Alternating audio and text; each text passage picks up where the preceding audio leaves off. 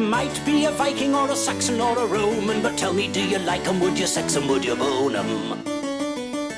Would you go to bed with King Ethelred?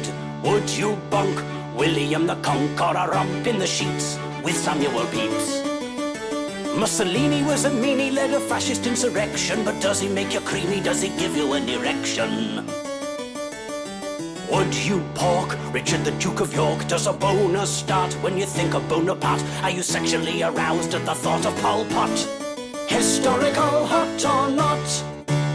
Hello and welcome to Historical Hot or Not, the only history podcast that looks at the life and times of history's most celebrated figures and says, yes, but would you? It's the pod parchment that puts the dick in Pope Benedict the Fifth. We put the ass in President Barras and the wood in Elizabeth Woodville. Actually, Edward the Fourth did that. I am your co-host, Aidan McCaffrey. I am not a historian, and this is... Catherine Mather, who is also very much not a historian. But we are comedians, and we are horny for history.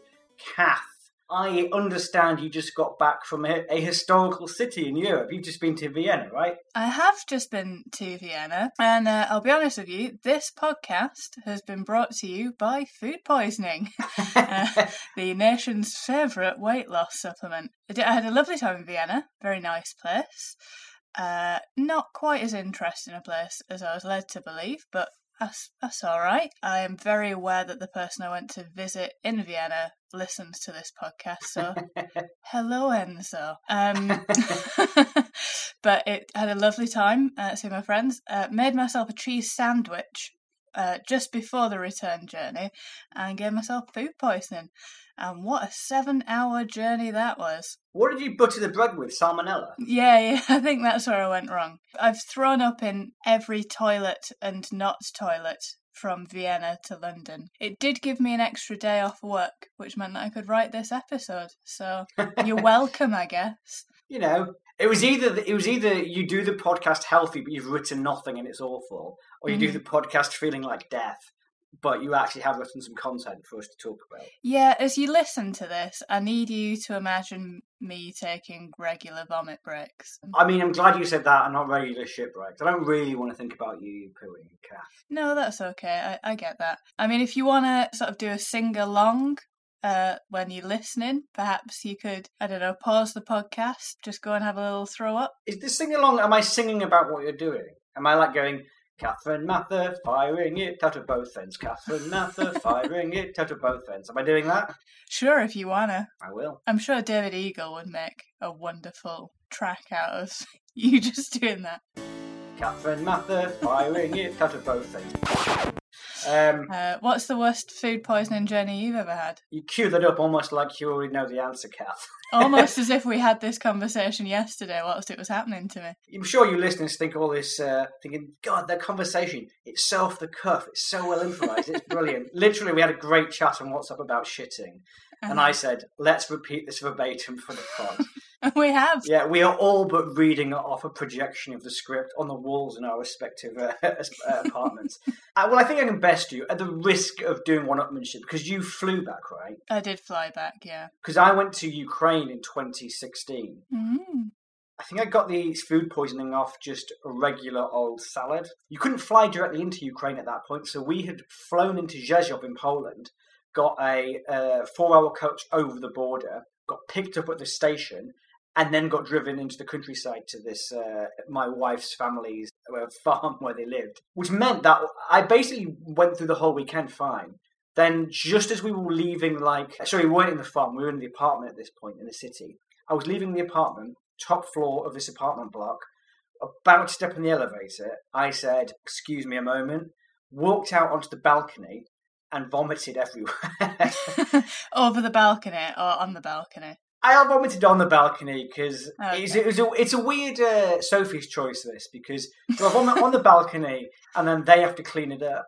Or do I vomit over the balcony and someone gets like a nice chunky rain vomit for, out of my mouth, an innocent passerby? And I figured I'll leave something for them to clean up. It felt like this yeah. was the best option. Mm-hmm. And I had had a spot of uh, the back end problem earlier, which I dismissed. Yeah, we always do. Yeah, you just think, it's a one-off. But... Mm. In a way, it's proof that we humans are optimists. That that happens, and we think it's a one-off, nothing to worry about, carry on, business as normal. But by the vomiting stage, I knew not wasn't wasn't business as normal.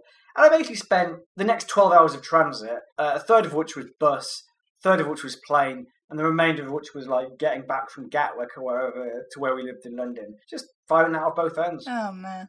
And this is true. There was thirty Orthodox uh, Jewish guys on the plane. And they, as soon as the light went off for the seatbelt, they got up and they started milling around the walkway like it was a, a sixth form common room, just chatting, which wouldn't have bothered me in any other circumstance, except I needed a clear runway between mm-hmm. my seat and the bathroom at all moments of this journey. And they denied it to me. And uh, it was very, it was very unpleasant. And it sort of made me briefly anti-Semitic. I was like, I don't want to be that guy. But it's only those guys, isn't it, that are standing up? I told this to a Jewish friend, and, and her response was, as in a non-Orthodox Jewish friend, and she went, yeah, those guys, they're always assholes. So I feel marginally less bad about judging them. Food poisoning, so bad, it makes you hate an entire race of people. It really did. And then as soon as I was like back in my bed, I went back to being just the regular Jew-loving bastard that I am. See, I asked my housemate, who I was travelling with, to kill me. Um, you... Well, maybe you had it worse then, because I never wanted to die. I just wanted another race to die, whereas you were like, no, I want myself to die. Yeah, I mean, yeah, I'm glad he didn't. In retrospect, I'm glad he didn't. But at the time, I really resented him for saying no. Like, it is better for both of us that he didn't. I was so angry. And I think he didn't fully understand the uh, the gravity of the situation until I got off the aeroplane uh, looking like a pyjama case. just just empty. You do find out who your friends are during uh, a gastro flu. I'll say that much. You really do. Each week, Kath and I take it in turns to present to each other a historical figure. We do an initial superficial assessment. We look at their prof pic on the historical dating app eTrothed, and then we get into their life and times. We decide if their personality is bangable, and then at the very end of it, we put it all together and we say, are we going to bang them, and are they going to go on the bio tap that stream? That's the format, and this week it's Kath's turn. Kath, who have you got for me today? I feel like today's person of interest, historical figure that I've got for you. I, I, I do feel like I need to have a little bit of a content warning on this episode, because there is there is so much death, Aidan, um, specifically of, of children. Kath, is this going to be Would I Bang Myra Hindley? Because if not... Oh, God, I'm going to have to rewrite it. Yeah, in sincerity, if that is something that is your... Is a is a trouble. Hang up now. If not, let's fucking go, pal. So it's Mary. She is fifty-three, and she's from Camden. By the way, you can you can play along now with this if you want, because in the podcast notes there should be a link to the, the picture we're looking at. Yeah, I'm looking at eTrothed. I'm opening my eTrothed app. So only in the olden times did women have those particularly sloped shoulders. Do you know what I mean? Yes. I swear every naked lady shoulder I've seen has sort of been horizontal and you could, could run parallel with the horizon in some form. But like in, in olden times, women seem to have these off-ramp shoulders. Do you know what I mean? Yeah. That you could quite comfortably skateboard down if you were Ant-Man. Mm-hmm. It was to get the child out of the vaginal canal better. People were shaped like torpedoes, whereas now we've got uh, advances in, in medicine and, and it doesn't matter as much anymore. Once they invented forceps, our shoulders locked back into position. We could wear a rucksack again. Yeah, exactly. Would I? I mean, my instincts, no. It's like a mouth is slightly too close to a nose. You've got really sad eyes. To be fair, you'd have sad eyes if you'd lived her fucking life. Got quite nice hair, though. Her hair's a bit nineteen twenties. It's a bit flapper girl. Mm-hmm. And flapper girls, they're quite sexy. Also, her waist looks... Unless I'm misreading what she's wearing, her waist looks tiny, or is that like some kind of satchel on the front of her dress? I think that that is like some, maybe perhaps a belt or something. Because it kind of looks like she's got these shoulders that slope off to infinity, and yet somehow the belt buckle that she appears to be wearing is like the width of her neck. So yeah. If that's the case, she's the most weirdly proportioned woman I've ever seen in my life. Infinity shoulders, like an infinity pool. Yeah, but for the top half of the body. I'm going to say no, a provisional no. Okay. I mean, having said that, if her life is as miserable as you say it is, she's doing a not bad job of putting on a happy face there. She's almost smiling. Yeah, because I would say yeah from this picture. I'd have a go. I'm much more superficial than you, Kath. Yeah, fair fucks to you. Yeah. Shall we find out a bit about her? Yep. Mary Wollstonecraft Shelley was born on the thirtieth of August seventeen ninety-seven to the author and feminist Mary Wollstonecraft and some guy called William Godwin.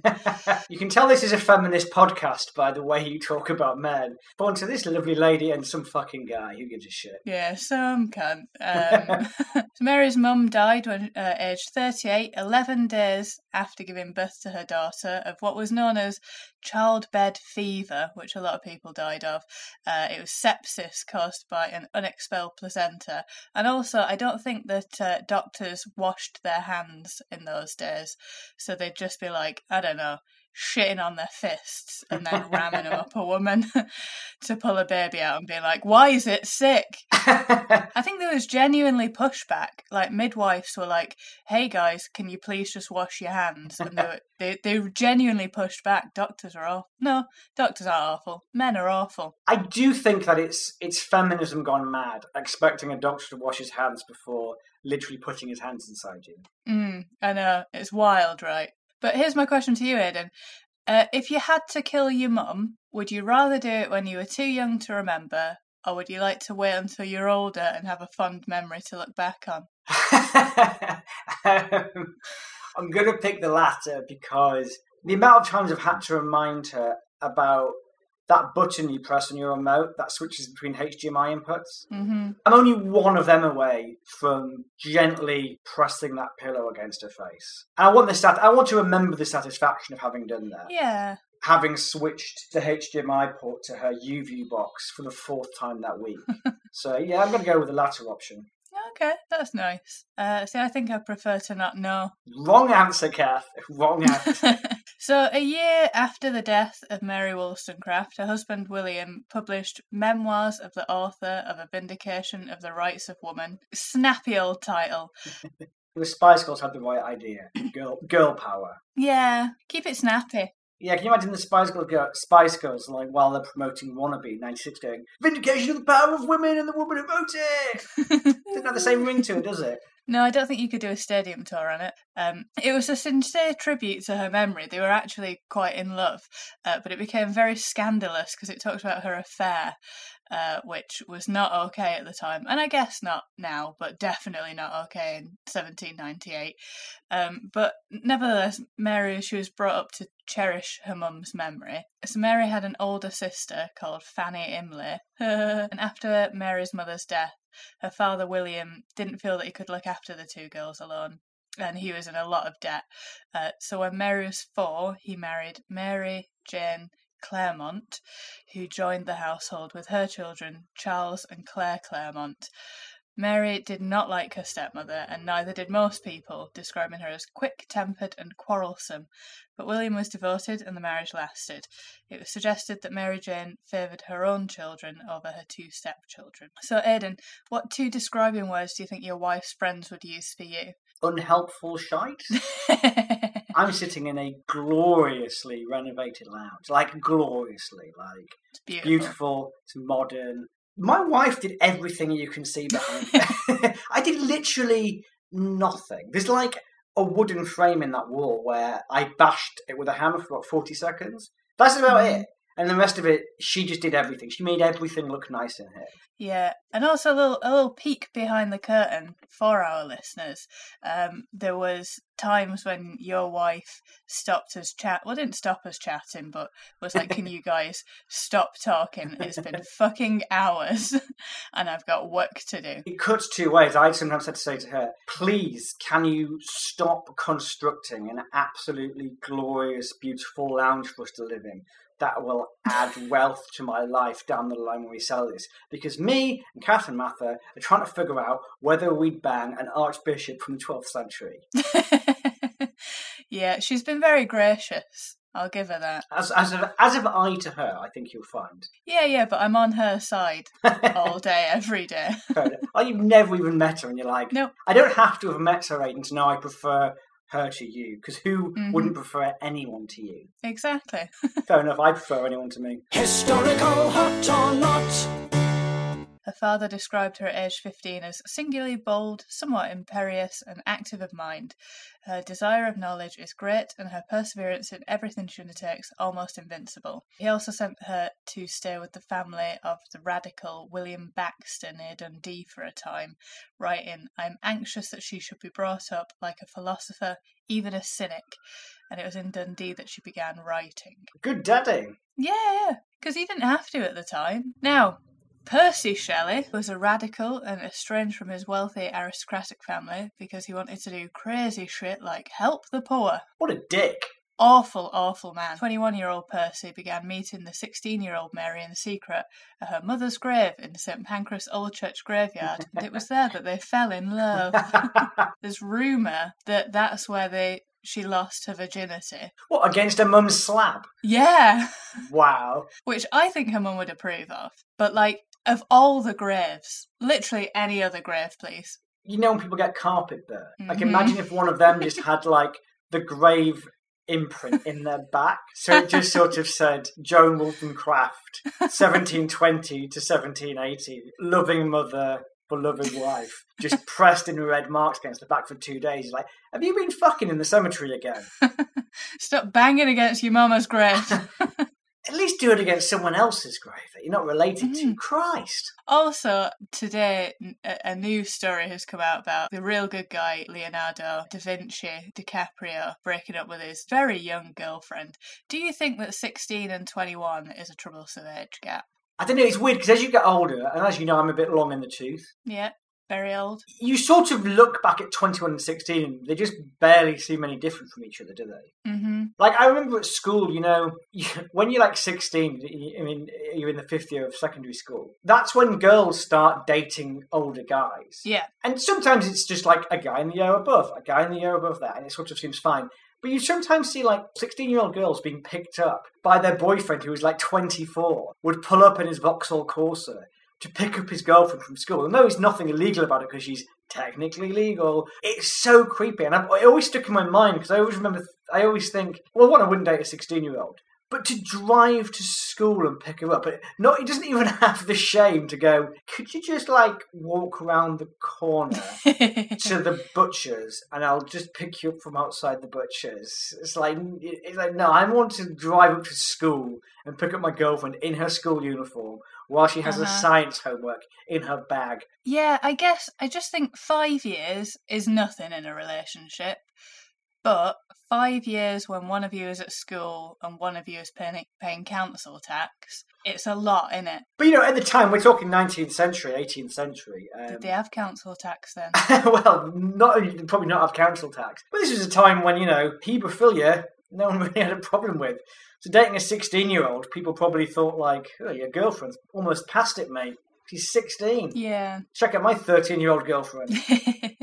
Yeah, I guess people died a lot younger then. All I'm saying, Kath, is sixteen is middle-aged back then, so, so get off the guy's back. Yeah, fair dues, fair dues. So, for a bit of background, Percy had been nicknamed Mad Shelley while he was at school, uh, at Eton, of course, because he was a little bit eccentric. He conducted experiments with electricity and gunpowder, and also due to his violent rage in response to being bullied for not participating in fagging, which was initiation in which younger boys would be subservient to the older ones. He then went to Oxford University, where he attended very few lectures and mailed a series of anonymous poems to the bishops and heads of college. College at Oxford called The Necessity of Atheism, which got him expelled from Oxford. What's the most rebellious thing that you did at school, Aidan? The letter to the bishops about atheism. I went to a religious school, but was an atheist quite early, and I was an absolute dick to my R E teachers. Mm-hmm. Oh, actually, no, I say dick. I was I was trying to disrupt the lessons, but it was always by asking questions I knew they couldn't answer. Yeah.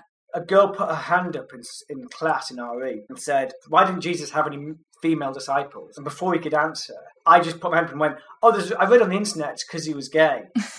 and uh, I can't, it was like the third thing I'd said to needle him that lesson. Yeah. And he just went, go and stand outside my office, Aidan. And I was like, what have I done? Like, acting all innocent. And, uh, and he went, just go to my office. And amazingly, I didn't get bollocked. I just went to the office and weirdly ended up having a debate with him and this French teacher he shared his office with about, like, homosexuality. It was weird. Oh, okay. But, but but my R E teacher in that meeting, although he didn't bollock me, he did say something horrendous. He said, homosexuality is a twenty-first century disease. Oh, fucking hell. Actually said that to me, and I was like, wow. What is it with these people who think no one bummed each other until January the first, nineteen hundred?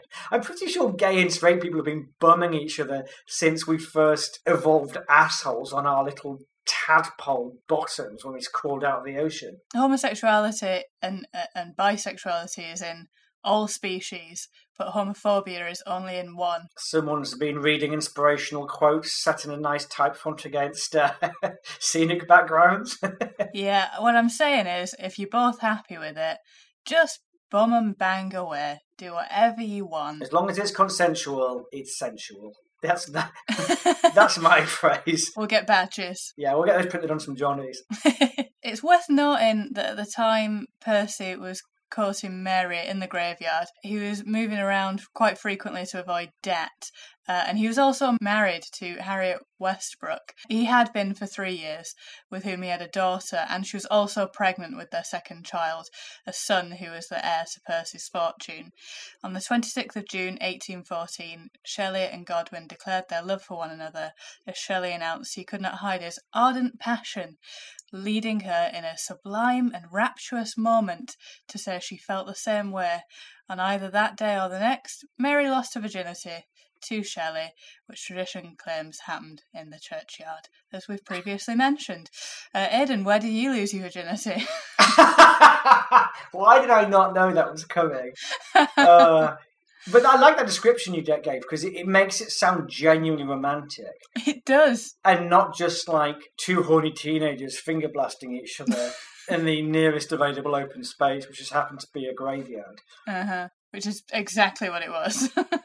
Very boring on this. It, it was in a bed. Ah, oh, lovely. I wish I could be exciting. I wish I could say it was uh, on a double-decker bus or in the Houses of Parliament or five minutes ago before I started this podcast because I'm a late bloomer. But no, just in a bed. Because, you know, when you first go, there's a lot of nerves involved. You want to be in a familiar, mm. you want to be in a familiar environment. What about you, Kath? When were you first penetrated? I'll be honest, it was a tale as old a time. Uh, in a You're in a prostitute, a to- what? Yeah, yeah. In a torture dungeon uh, with five doms. So, uh... that was my second time. I had to build up to that one. Why do we keep implying that we've banged? We haven't. I guess it, it adds a, a tension to the podcast that some people. It adds a will they, won't they. A won't they, won't they element. Yeah, exactly. Which ninety percent of people respond to because he mentions his wife every episode. All the time. And it's very clear that she's too sexually promiscuous for him to go anywhere near her. I really want people to think that I have the social skills to manage promiscuity. I worry that I am a slut, but it's only female disinterest in me that's stopped me from practicing that. Do you know what I mean? Yeah, yeah, yeah. A vindication of the rights of promiscuity. Also known as whore power. Percy told Mary's father that he planned to leave his wife to marry Mary and was promptly banished from the house. So he wow. did the honourable thing and the couple eloped on the twenty-eighth of July eighteen fourteen for France, taking Mary's stepsister Claire Claremont with them. They travelled to Paris and then by donkey, mule, carriage and foot through war-torn France, Germany and Holland. Eventually running out of money and having to turn back, they arrived in Gravesend, Kent on the thirteenth of September eighteen fourteen with Mary depressed and pregnant with their first child. Rock and roll! When they got back to the U K, they moved into Claire's house in Somers Town, with Percy often leaving to dodge debt collectors and almost certainly shagging Claire. In February eighteen fifteen, Mary gave birth to a baby girl who was two months premature and she died ten days later. Mary insisted that Claire leave which is fair, uh, and gave birth to a baby boy, William Shelley, just shy of a year later, shortly after Mary's half-sister Fanny Imlay killed herself with laudanum, having borne the brunt of her stepmother's anger once Mary and Claire had eloped to the continent. This is not a comedy, but... I'm going to blame you for that, Kath, because even though my my riffs aren't exactly on form, but you did start this off by going... Uh, content warning, lots of people die in this episode. Let's have some laughs. I did warn you up top, what can I say? Yeah. Uh, in May eighteen sixteen, Mary, Percy and their son William travelled to Geneva with pregnant Claire and friend of the show, Lord Byron, who had done that to her. The weather was terrible, caused by the eruption of Mount Tambora in Indonesia, and they began a story writing exercise, which is where Mary began writing Frankenstein and became the mother of science fiction. Then, luckily, Percy's first wife, Harriet, drowned herself in the Serpentine in Hyde Park as pregnant and alone, she'd been abandoned, and this freed Percy up to marry Mary. Swings and roundabouts. Absolutely. In early eighteen seventeen, Mary and Percy moved to Marlow in Buckinghamshire and Bath with Mary's sister Claire and her daughter Allegra. Mary was not happy that Claire was there, uh, probably because they were still shagging. Uh, and she gave birth to a daughter, Clara, on the second of September eighteen seventeen, and Percy was arrested for two days in London for owing debts. It was quite a um, an interesting period of time, I guess. It feels a bit Jeremy Kyle. Lots of babies, lots of affairs, lots of uh, arrests. What's the mistress called? Claire, is it? Yeah, so it's her sister. Oh, God, yeah. You can picture the guy at the bottom of the screen. You had an affair with my sister. Mm-hmm. And then she comes on halfway through, like, I don't care if you're the mother of science fiction. You're a motherfucker. Fuck off. No, fuck you. I fucked your sister. Ah. So in January eighteen eighteen, Frankenstein was published anonymously, and everyone just assumed that it was written uh, by Percy because it was dedica- dedicated to William Godwin. Uh, and it did not get great reviews. Really? Yeah, yeah, people did not like it at the time. In March eighteen eighteen, Mary, Percy and their children and Claire, with her daughter Allegra, moved to Italy to escape debt and scandal. Uh, they had no intention of returning to England. Claire ended up giving custody custody of her daughter to Lord Byron, uh, who said that he would raise her on the condition that she would have nothing more to do with her. Claire didn't really have much in the way of resources. They were moving around a lot, so she agreed to this because he did have resources.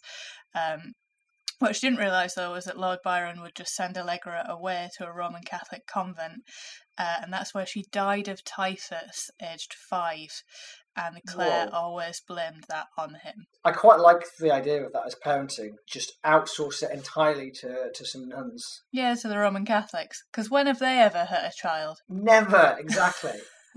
They they lived quite a roaming existence in Italy, with tragedy striking hard and immediately. Hang on a minute, Kath. Are you saying that the tragedy has not all, already struck hard and immediately? Nuh-uh, baby doll, nuh-uh. The Shelley's daughter Clara died in September eighteen eighteen in Venice, and then their son William died in June eighteen nineteen in Rome of malaria.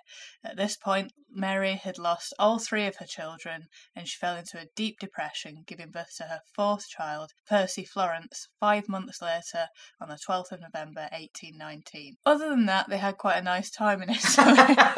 Lovely views. Weekends at Lake Como, lovely time. If you if you put out the high rate of infant mortality, it was a wonderful a wonderful summer. What's not to love? It's so...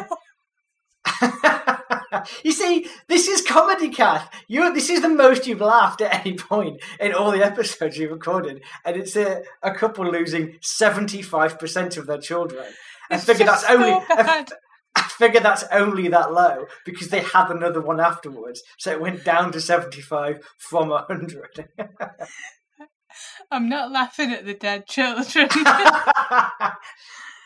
It's just it's just so bad, so consistently. I know, it's pretty oh, full on. All these poor people. Yep. Anyway. Just give me a moment. When you have three kids that have died, on the fourth, what would your attitude be? Would you be really like, I'm determined this one's going to stay alive? Or do you, you just like, what's the fucking point? That was it, wasn't it? Infant mortality was just really, really high then. I, I nearly said fun fact then. What I'm about to say is not a fun fact. It's a miserable no. personal fact. My grandma had ten children, but she was pregnant eighteen times. Oh my God. Almost fifty percent of her children died. This was in the northeast of England in the nineteen forties where... That's wild. In our lifetime, that's a woman that I knew and that I was related to, that happened to. And imagine just like the mental toll of having to deal with that. Pregnant seventeen times. When you look at the, the dates of all the ones that survived, it's like... nineteen forty-four, nineteen forty-five, nineteen forty-seven, nineteen forty-eight, nineteen forty-nine, nineteen fifty-one, just for like ten to fourteen years, just every year to eighteen months. The baby must have been coming out and my granddad's cock must have been going in. Like a relay. Yeah, the baby shoves the baton in the urethra and the cock goes in. Oh, God. I'm so glad it's not like that anymore. Literally, some of the people that I'm talking about in this may actually listen to this. I've got aunties who might be like, that was me passing the baton to my dad's cock.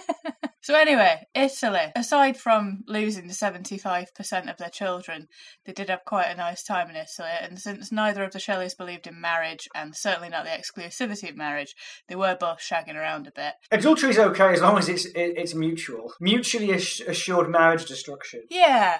I think the only reason they actually got married was to sort of uh, make her parents happy. And who can... honestly say they've not done that. sixteenth of June, eighteen twenty-two, Mary miscarried a baby, losing so much blood she almost died. Lol! Oh, God. Percy put her in an ice bath to stop the bleeding, which almost certainly saved her life, according to local doctors. Percy comforted his wife in the aftermath of this incident by spending most of his time with his mistress. The ice bath would have also, like, strengthened her abs up a bit. What I'm saying is she just got five percent sexier as a result of this, and I'm five percent closer to banging her. There we go. Well, y- you're in luck, because uh, just shy of a month uh, after her miscarriage, on the eighth of July eighteen twenty-two, Percy Shelley drowned in a boating accident, aged twenty-nine. Aidan, h- how would you like to die? Falling out of a plane. Not being in a plane that's crashing. Because yeah. I feel like oh, just being in a plane that's going to crash would be so horrific. And it's like one of my worst fears. But if something happened and I was falling out of it, I could at least enjoy the fall. Do you know what I mean? Yeah, it'd be a beautiful view and no open casket for you. And you can just sort of pretend you're doing like a, a parachute jump, but just with mm. no thing. And when you hit the floor, it would be so fast. You'd just barely register. It'd be a glorious yeah. way to go.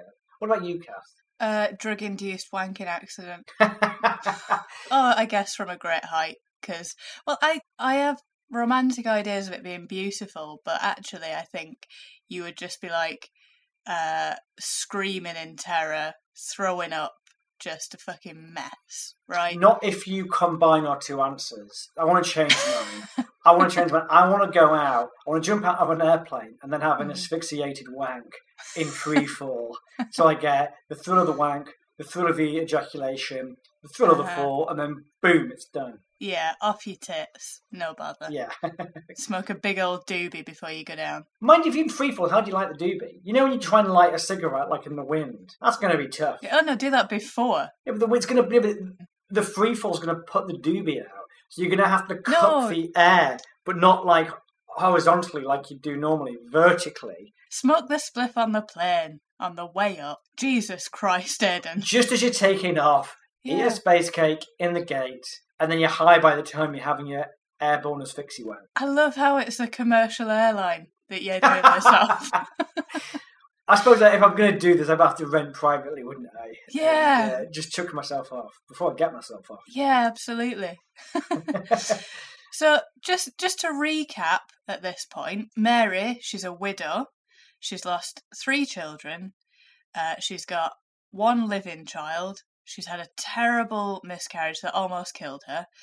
Uh, she's been moving around the continent continuously, multiple scandals. She's become the mother of science fiction. How old do you think she is at this point, Aidan? If you're enjoying this comedy podcast, please like and review us on uh, your podcast app of choice. It really helps with, with stats and the figures. Well, I sort of think you gave me a clue because you mentioned her husband died at twenty-nine. Oh, hang on, we know she's younger, don't we? She's five years younger. Yeah. Yeah. So tw- twenty-four. She's twenty-four. Fucking hell. The fuck? At twenty-four, I think the worst thing that had happened to me was like I bought a new C D and all the little teeth that come inside the C D packaging had broken off. That's the worst thing that happened to me. This woman's life, Jesus Christ. I know. And I'm aware that I've been laughing quite a lot in this episode at what is truly, truly tragic. But it's not, I just, I get the giggles because it's so not funny. You know? Hit novel, though. Hit novel. And it wasn't even a hit, though, wasn't it? Because it was critically slammed. Mm, yeah. So she, she's lost all these kids, and she's got zero percent on Rotten Tomatoes. And every, no one thinks that she wrote the book. They all think that it was her dead husband. Well, the thing is, if you've got zero percent on Rotten Tomatoes, you'd be like, yep, yep, he wrote it. But nothing to do with me. She stayed with friends in Geneva for a year following her husband's death. But on the twenty-third of July, eighteen twenty-three, she moved back to London with her son to stay with her father and her stepmother. Both sets of grandparents tried to get her to give her son to them as guardians, uh, but she rejected this idea, which limited her financially and socially somewhat. She moved to Kentish Town in eighteen twenty-four to be near Jane Williams, who she was a little in love with, where she wrote the book The Last Man, which is about a global pandemic in the twenty-first century. Uh, really? Mm, yeah. So she was Nostradamus as well? Mm, yeah. Uh, how, how accurate was the prediction? Did people spend eighteen months indoors watching uh, Korean dramas on Netflix, or was it not that accurate? She was, she was talking about The Tiger King, which nobody knew anything about. They didn't even know what a fucking tiger was.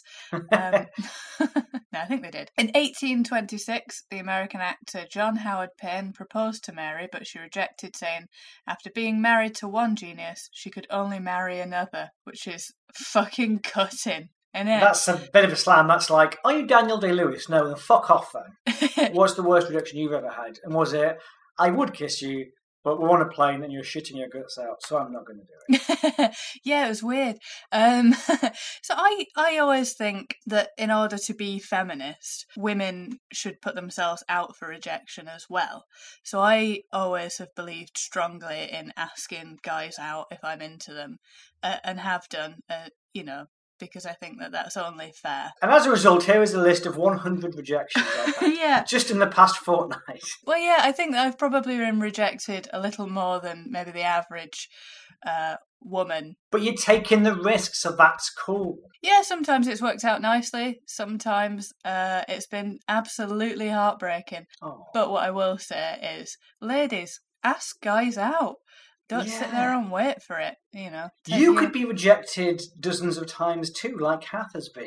Yeah, it's great. Live the Ooh. feminist dream. But I just think that if you really want to embrace feminism, you, you've got a, an inequality. You have to do that because... It is basically like along the same lines of thinking of like, you can't expect to have the door held open for you and be like a proper feminist. Is that the line you're going down or not? I guess so, yeah. I think...